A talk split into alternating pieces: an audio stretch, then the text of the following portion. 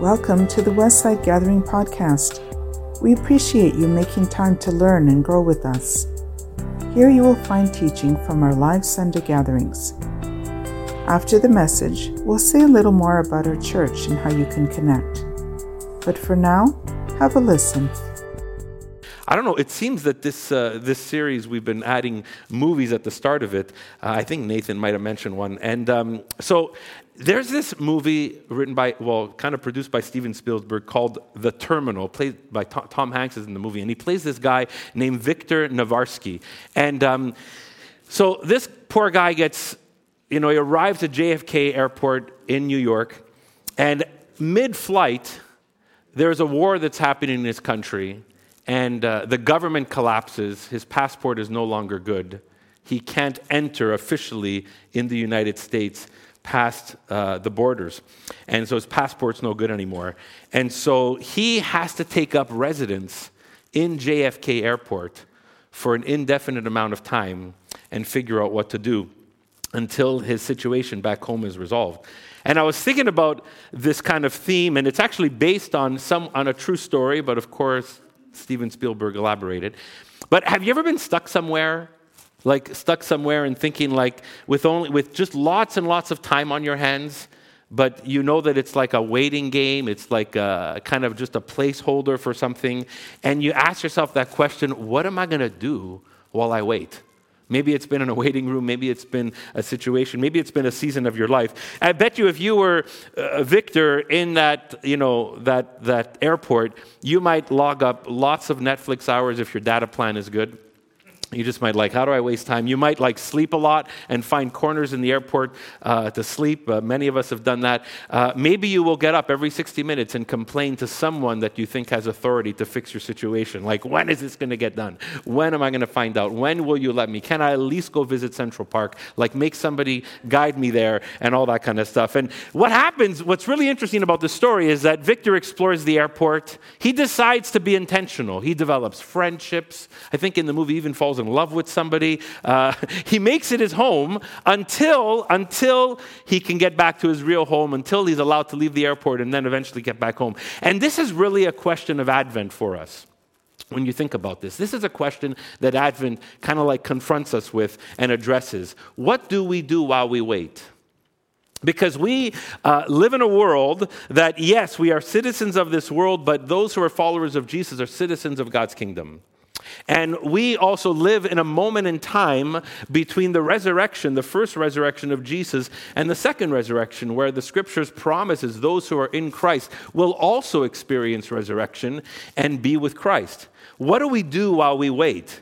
If Advent is helping us anticipate the future reign of Jesus, when God will make all things right and put everything to right, what do we do in the meantime? Do we sit and watch Netflix? Proportionately, maybe that's not a crime. Uh, do we let the world be the world and hope for the best? Do we force the world to be like God's kingdom and also hope for the best? Uh, if you were back with us back in, uh, you know, in September in our series called Alert, we'd say, no, we, we don't want to force the world um, into things. But we, we, I think there's some, some insight here from the prophet Isaiah. So I'm going to turn to Isaiah again. And we've been walking through just portions of Isaiah this month during, during Advent. And Isaiah is a, an incredible um, Old Testament prophetic voice. And um, you know, among the prophets, he has a unique picture of God's future that, uh, that is shared in that book, slightly different or more than others. And he's not sharing necessarily what some might call an end time scenario, but a picture of new creation and redemption, God's fulfilled future version of what he wants to see happen. So if you got your Bibles, turn to Isaiah chapter 61, or just listen as well if you'd like, or follow on the screen. Uh, all of the texts this month in Isaiah have been so wonderful. And I really love this one as well. So here's Isaiah 61, starting in verse 1. And this is what uh, the scriptures say The Spirit of the sovereign Lord is on me, because the Lord has anointed me to proclaim good news to the poor. He has sent me to bind up the brokenhearted, to proclaim freedom for the captives, and release from darkness for the prisoners from darkness for the prisoners, to proclaim the year of the Lord's favor and the day of vengeance of our God, to comfort all who mourn and provide for those who grieve in Zion, to bestow on them a crown of beauty instead of ashes, the oil of joy instead of mourning, and a garment of praise instead of a spirit of despair. They will be called oaks of righteousness, a planting of the Lord for the display of his splendor. They will rebuild the ancient ruins and restore the places long devastated. They will renew the renewed cities that have been devastated for generations. Strangers will shepherd your flocks, foreigners will work your fields and vineyards, and you will be called priests of the Lord. You will be named ministers of our God. You will feed on the wealth of nations, and in their riches you will boast. Instead of your shame, you will receive a double portion, and instead of disgrace, you will rejoice in your inheritance. And so you will inherit a double portion in your land, and everlasting joy will be yours. For I, the Lord, love justice. I hate robbery and wrongdoing. In my faithfulness, I will reward my people and make an everlasting covenant with them. Their descendants will be known among the nations and their offspring among the peoples. All who see them will acknowledge they, that they are a people the Lord has blessed. Now, let's pray for a moment. God, we pause and invite you to help us um, really receive your word, hear your word, even beyond some of the things that I will have uh, limited time to focus on, God, that, that you might even just bring us back to this text this week and uh, speak deeply into our heart and our lives, into the season of our life, into the world we live in, God. So we just say yes to that in Jesus' name. Amen. Amen. Just like um, last week, this is good news for a broken people. This is, you know, similar to what we explored last week because we were still in Isaiah, and Isaiah is speaking here similar to the same audience. Uh, Israel or Judah has fallen prey to another nation, and it feels its oppression. It feels the struggle. You can listen to the description of the people receiving this message in the first couple of verses, right? To those who are poor or lowly, to those who are brokenhearted, to those who are, feel like captives, to those who are imprisoned, to those who are grieving and before we get to the good news, we must sit with the struggle that they sit in. We must kind of put ourselves in their shoes or sit in their seat. And I was thinking, like, what, what would be a modern uh, understanding of this. And I was thinking like a modern uh, Ukrainian or a current Palestinian that maybe is sitting in similar shoes that, this, that, that, we see described here. Consider how the current Ukrainian or Palestinian might, might describe what life is like right now. Put yourself in the middle of the rubble. Put yourself in the middle or close to a collapsed building. Put yourself in a place where you long to drink water, but the only water that's there has been stagnant for days. There's no running water. There's no water supply. There's limited medical, medical supplies. There's little access to communication. And on top of that, those grieving a son or a daughter or a mother or a father or a coworker or a friend that was lost in a missile strike that wasn't able to get the medical attention that they could have gotten if the supplies were there, if the doctors were there, if the hospital wasn't blown up, just to save them. Verse 3 says, Those who grieve in Zion, those who are grieving in their own city, in their city, but a broken city. My wife and I recently walked through the Christmas market down near Place des Arts. And it's wonderful. And I, I, I, love walking through that stuff. And I often think, like, at the end of an evening, I'm like, man, our city really knows how to make things look special. You know, it's just packed with people, music, and beautiful decor, and lights, and everything. But then, but then it's kind of like imagine like the script completely changes, and I'm walking through St. Catherine Street in Bleury and Jean Mance and near Place des Arts, and half the building's broken, and the electrical and the electrical wires are cut and it looks empty and there's abandoned vehicles and we're looking for help and we can't find it. This is kind of what it would feel like to these people receiving this message, those who grieve in Zion. This is who this message is for the hurting, the broken, the poor, the oppressed. And yet, Isaiah starts off with good news. God has commissioned Isaiah to bring good news. And we know he's commissioned because of the way this starts off. The Spirit of the Lord is on me because the Lord has anointed me. In other words, God has breathed on me to come and share this news with you. God has anointed me, given me purpose, called me, convicted me, commissioned me to come and proclaim this good news. And the good news that we see tied to the broken feeling is he's, he's calling you to bind up the brokenhearted and to proclaim freedom to these captives and to release from darkness these prisoners and to speak good news to the poor. And this is good news. It's telling these people God sees you in your brokenness and he will come and heal you. And that's important for many of us today when we sometimes find ourselves in a season of brokenness, in a season of struggle. And maybe, you know, it's difficult to compare anything that we go through with some of the situations I just mentioned, but even in a season or parts of our world where there's oppression, imagine this good news. God sees you in your brokenness, He's coming to heal you. Isaiah comes to proclaim the year of God's favor. Imagine after a whole season of brokenness, God comes and says, There's going to be a year of favor. That's good news. That's good news.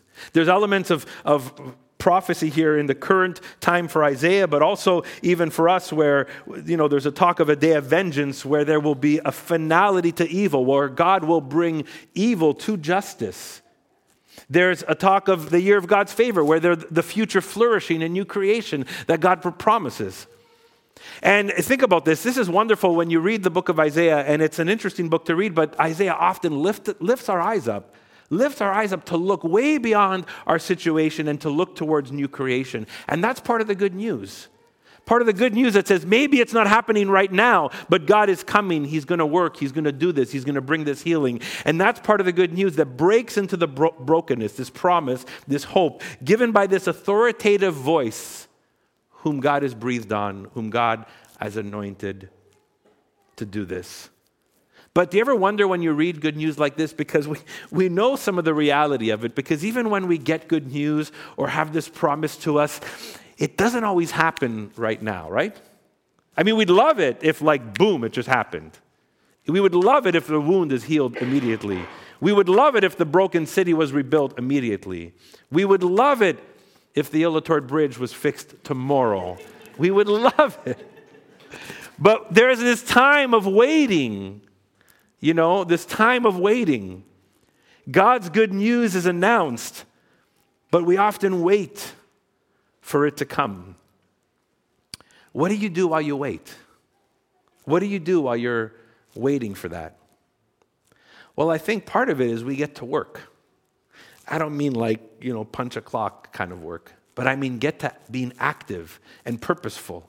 Verse 3 says something really amazing about this people hearing this message that God calls them, they will be called oaks of righteousness uh, and, and this display of God's splendor. In other words, that while you wait, you will flourish and bear fruit and display God's promises for others.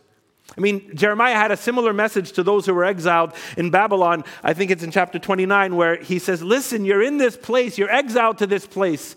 And here's what you need to do pray for the, for, the, for the peace of your city, for the shalom of your city, and be present there, and live your life there, and engage there, and pursue the peace. Because as the city prospers, so will you prosper. Here, it's something similar to that. That Israel's called oaks of righteousness to display God's splendor. And then in verse 4, it looks like that they will rebuild the ancient ruins. They will restore the places long, dev- long devastated. They will renew the ruined cities. Isn't that an amazing call? But a hard call, too, because it's like, okay, while I'm waiting for this to happen, you're calling me to engage. There's a real caution here for those who are in ruins or have been in ruins or those who have been oppressed or those who have been hurt. As often you hear the phrase, those who are hurt, hurt people, hurt people, hurt people.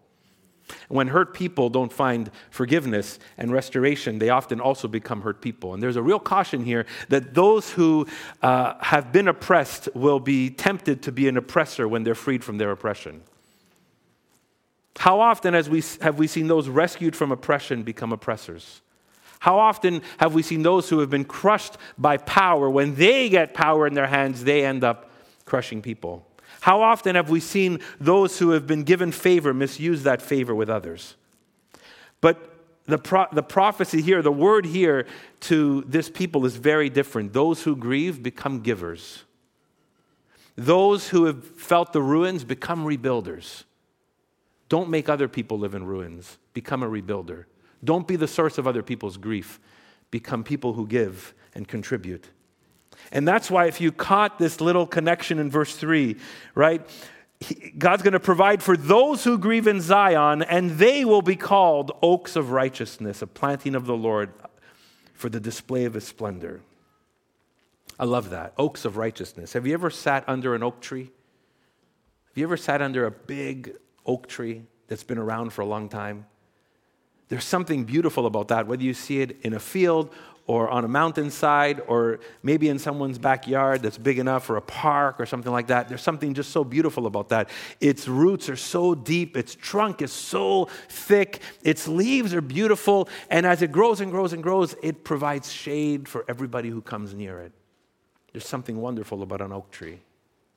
And here's what I want you to consider and also be cautious about, but now consider, and I put it on the screen for us. When God rescues you, whether it's literal or spiritual darkness, it deepens your roots, it matures your core, it produces fruitfulness or fruit so you can provide shade. In other words, so you can provide goodness and good news to others around you. When God rescues you, when God rescues me, we're not called to be ones that just take that and walk away but our roots get deepened, our maturity grows, our core grows, our fruit grows, and we become people then who bring good news and goodness to others around us. Isn't that incredible? I think of, I think of the story, historical moments in South Africa. Nelson Mandela spent 20, over 27 years in prison because he confronted the oppression of, um, of blacks in, in South Africa. Eventually, he was freed. And it's a wonderful story, uh, true account to read about. Eventually, he was freed. And eventually, he was elected with power to govern South Africa. Imagine some of those who were the oppressors are like, oh my gosh, what is Mandela going to do? And something beautiful about Mandela is he didn't allow his grieving to cause, to cause grief for others. He didn't allow the grief that was put that, that, that he went through because of all the struggle that he went through and all the oppression that he experienced to lead him to be the source of grief for others. In fact, he partnered up with a pastor in South Africa, a minister called Desmond Tutu, who they worked alongside each other really, really well. And you can see their pictures. And I love every, I mean, I think any picture of Desmond Tutu is he's smiling. Like this guy who has experienced so much difficulty, and even Mandela, like their smiles just light up a room. Maybe that's why it lit up the country. I don't know. But as, as Mandela worked with Desmond Tutu, they, they created something led by Tutu called the, the Truth and Reconciliation Project.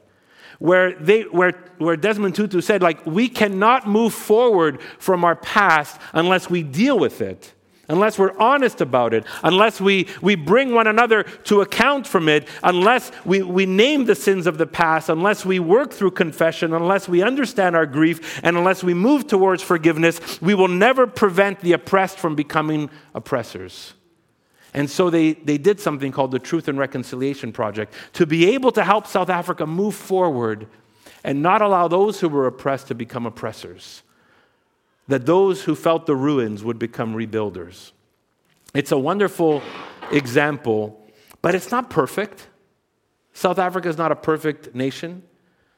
Even what, you know, what they did was wonderful, but not perfect, because there's Christian themes in its healings that were very, very good, but you could never compare even what happened there to God's promise in new creation.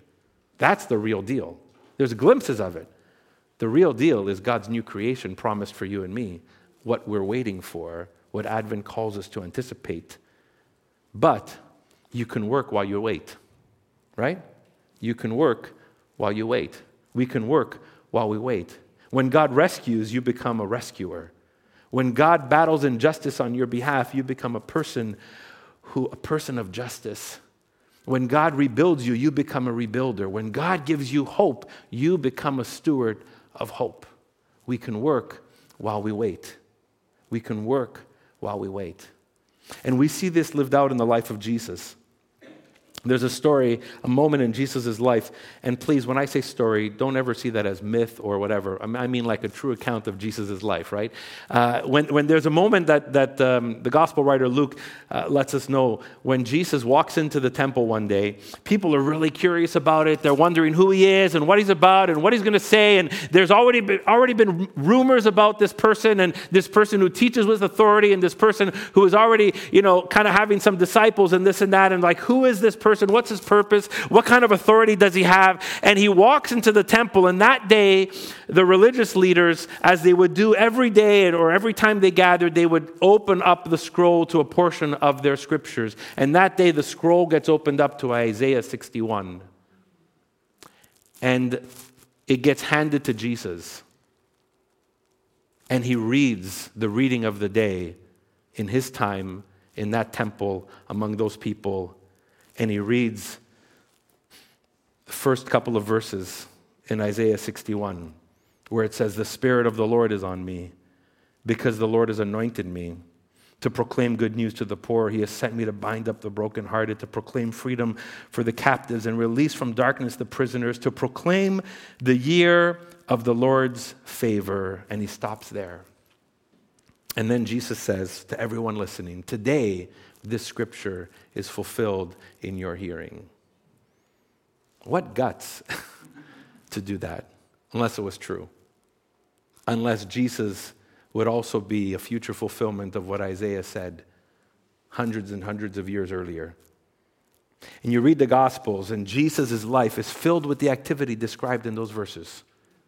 He is one who is freeing and releasing and curing and healing and binding up wounds and giving sight to the blind and coming alongside people and, and, and, and ex- just exposing or spreading so much grace as even as he speaks truth, he's just, he's just incredible. And he lets them know that day, today, this is fulfilled in your hearing. We got to remember, though, that Jesus was waiting for a cross. And, Jesus, and even through the cross was waiting for the resurrection, but that didn't stop him to work while he waited. Jesus knew that the fullness of God's kingdom, he was just part of the breaking in of God's kingdom. He was just part of the announcement of God's kingdom that brought this good news. The good news is here. The kingdom of God has arrived and Jesus comes on the scene. Jesus knows that as much as he is the one who will reign fully one day, in that moment, it's just a glimpse of God's kingdom. It's just an overlap of God's kingdom over the world, heaven over earth. And that's why he tells us to pray, Your kingdom come, your will be done on earth as it is in heaven. He still tells us, he called his disciples to pray that, and we still pray that today. But while Jesus waited, he worked. While Jesus waited, he was active. While Jesus waited, he lived out Isaiah 61, verses 1 and 2. He's act, he was active, displaying the splendor of God's kingdom. And when Jesus first met his disciples, they were living under Roman rule, they were living under oppression. They were longing for something and they heard this good news. But you know what? Even when the good news came and they saw Jesus at work and they saw this glimpse of God's splendor, Rome was still in power. Oppression was still happening. And you know what Jesus tells them on the Sermon on the Mount? You go and be the salt of the earth. You go and be the light of the world. Work while you wait. Work while you wait. After the resurrection, Rome cracks down on this growing, fragile community of people of the way of Jesus. And we read in the last book of the Bible in Revelation where John writes to these seven churches, these little blips on the screen of the Roman Empire. And he writes to these churches, we went through it all in 20, I was going to say last year, but two years ago in 2022, these lampstands in their world. These lampstands in their world in the middle of the oppression, in the middle of the struggle, in the middle of the contrast, John writes to these seven churches. Post resurrection, Jesus resurrected and ascended, and the Spirit came, but they're still waiting for the fullness of it. And what are, what are they called to be? A display of God's splendor, oaks of righteousness. They work, we work while we wait. And that's so important. And we see this throughout church history. I always say the church is imperfect, it's messy, and that's okay. We got to be honest about that. But there's wonderful glimpses of the church working while it waits. There was a fourth century church leader called Basil the Great in the Cappadocian area, now modern day Turkey. He had such a heart for the poor and such a heart for the hurting that he initiated what we now know as a, as a modern day hospital, as modern day orphanages, as modern day food banks. And he called the church together. And you know what he called it? He called it a basile, he called it a city. And the cities around started to be envious. Like, why is this?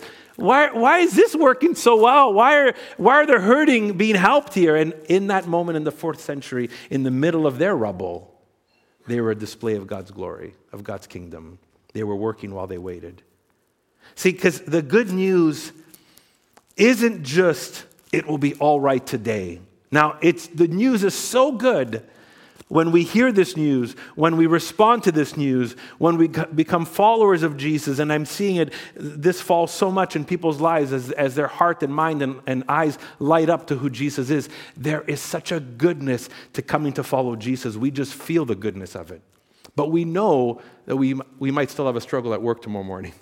And we know that maybe our paycheck might not be exactly as we wanted. And we know that, you know, we're going to struggle with sickness, you know, at some point in our life. And so the good news isn't only it will be all right today, but that one day the one who will make it right is now with us, is with you, is with me, is walking with us, is present with us. So that you and I and we can feel God's goodness even in the middle of the wait but also live in such a way while we wait that we would be described as oaks of righteousness. Pick your metaphor. I know oaks of righteousness might not be a modern metaphor. Pick your metaphor. But that you and I would be oaks of righteousness, or one version says faithful oaks, a display of God's splendor. I'm going to invite Alex and the team to come up, and I'd love to end our, um, our gathering just with an expression of worship. But I want you to think about this. Next time, Next time you're stuck in an airport, look around and ask yourself, God, how can I display your splendor while I wait? You might be stuck for an hour, for two hours, maybe unfortunately stuck for seven hours. Maybe your layover is so horrible you wish you had data so you can at least watch one movie to pass the time. Maybe you're one of those people, like all of us are tempted to at times, to get up several times and say, What, What's happening? When are we going to get out of here? But the next time you're in an airport, look around and ask, How can I display God's splendor? But of course, it's more than just airports. Look around in your neighborhood, look around in your workplace, look around right in your own home with your family. Look around across the street. Even today, look around across this room and in the lobby when we're talking afterwards and say, Lord, how can I be a person that while I wait, I'm so grateful for your good news in my life, but I know and I'm waiting for the full goodness of your kingdom to come.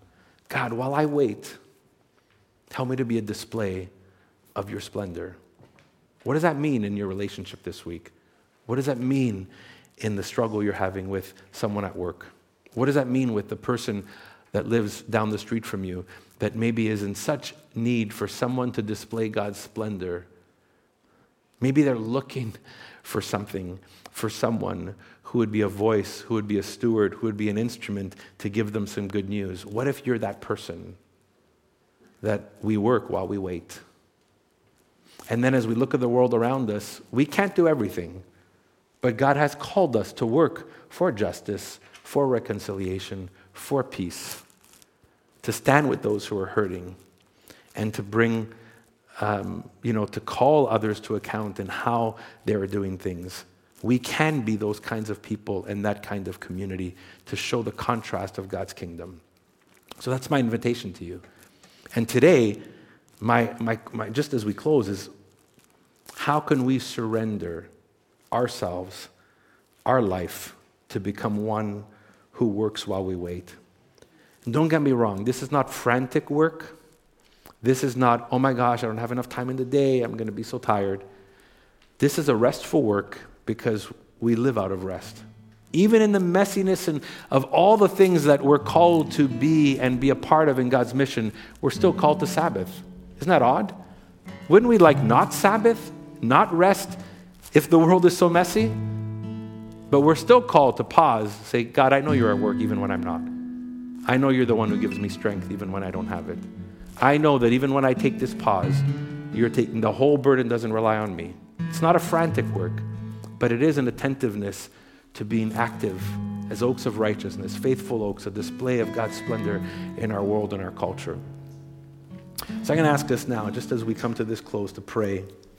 And um, maybe for some here today who are just been exploring with our church for the last few weeks, maybe this, this season, and you have not yet come to this point of deciding who Jesus is, or, or maybe making a decision after you've come to know who Jesus is. And I want to invite you into that first because what I've talked about today cannot be done alone, cannot be done in your own strength. That's a lot of good social work. But God has called us to be in our world in the name of Jesus. And I just I want to invite you into this good news first. Into this declaration of good news for you. Maybe it's not a literal oppression or bondage, but there is something and the reason why you've been coming lately or here today is because you are looking for freedom and healing and wholeness. And that comes through the one who picked up the scroll that day and said, This scroll is fulfilled in your hearing. He's the one who wants to heal you and shape you and free you. And his name is Jesus. And I just invite you in this moment briefly, before I pray for all of us, that you would just take an opportunity to say yes to Jesus. If you've come to know who he is as God's Son, as the one who went to the cross and died for your sin and my sin, as the one who resurrected and defeated the grave, and as the one who ascended, whom now we see as Lord and leader of our lives. If you can confess that and acknowledge that, God says, Come. Come. I want to make you new. I want to free you and fill you and heal you. Just take a moment and say yes to Jesus. If you're at that place this morning with us, even if you're online watching.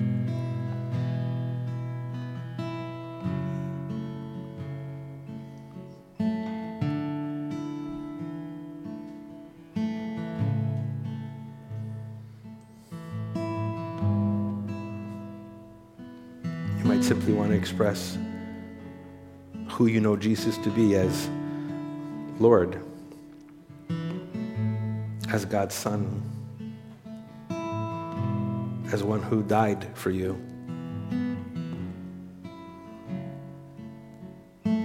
Ultimately, those who confess Him as Lord.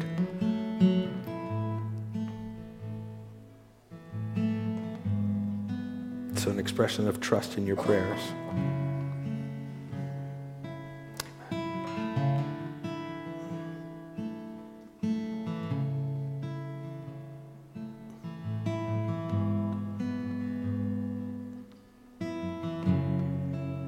You've embraced this moment or leaned in with this prayer or time to really give your heart to Christ, we'd love to talk with you afterwards. Please don't leave today without letting us know.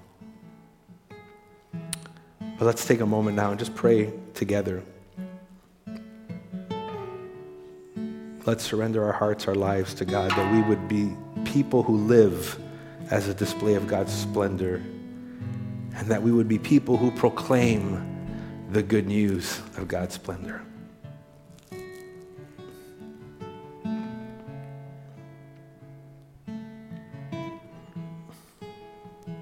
Maybe there's a situation right away you're coming, coming to mind at work or home that you're just saying, Lord, use me. Use me to be a display of your splendor, a proclamation of good news in that environment this week.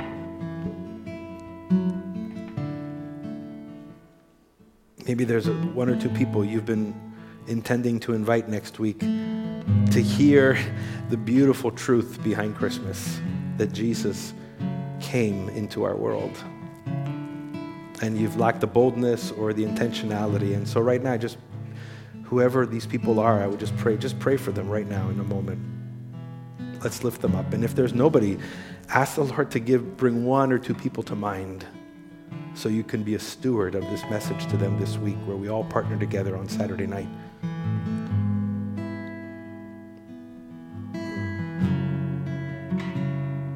So, our Heavenly Father, we thank you. Um, we have surrendered ourselves to you, God. And even many, maybe many here in this place that would identify with those who have grieved or are grieving and yet have heard your good news.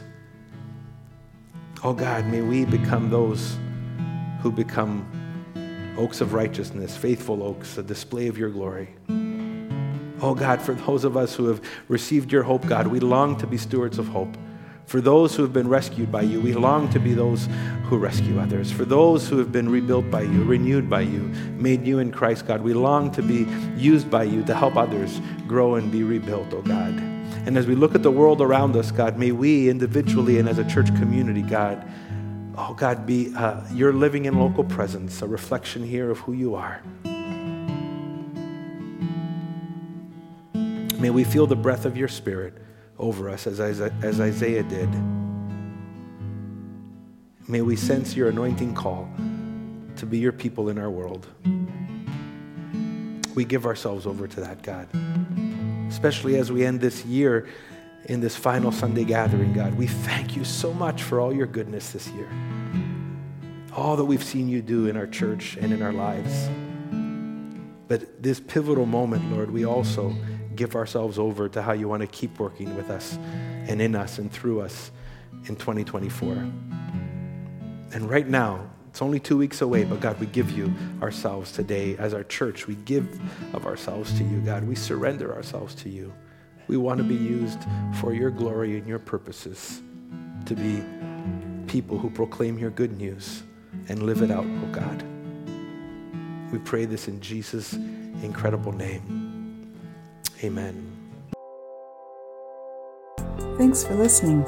We hope this message helps guide you in your spiritual journey of discovering the life and message of Jesus. We update this podcast weekly, so why not hit subscribe and journey with us? Who are we? Westside Gathering is a local church in the West Island of Montreal. We're a simple community of faith where we want you to feel welcome, regardless of where you are on your spiritual journey and we hope that you can grow with us. We meet every Sunday, but you can also find smaller group environments and resources for all ages between Sundays. We would love to hear from you.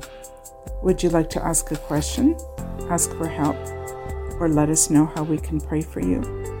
Find out more at westsidegathering.com. You can also find us on Facebook, Instagram, and Vimeo. If you'd like to contribute financially, just go to westsidegathering.com slash giving. Until next time, peace to you.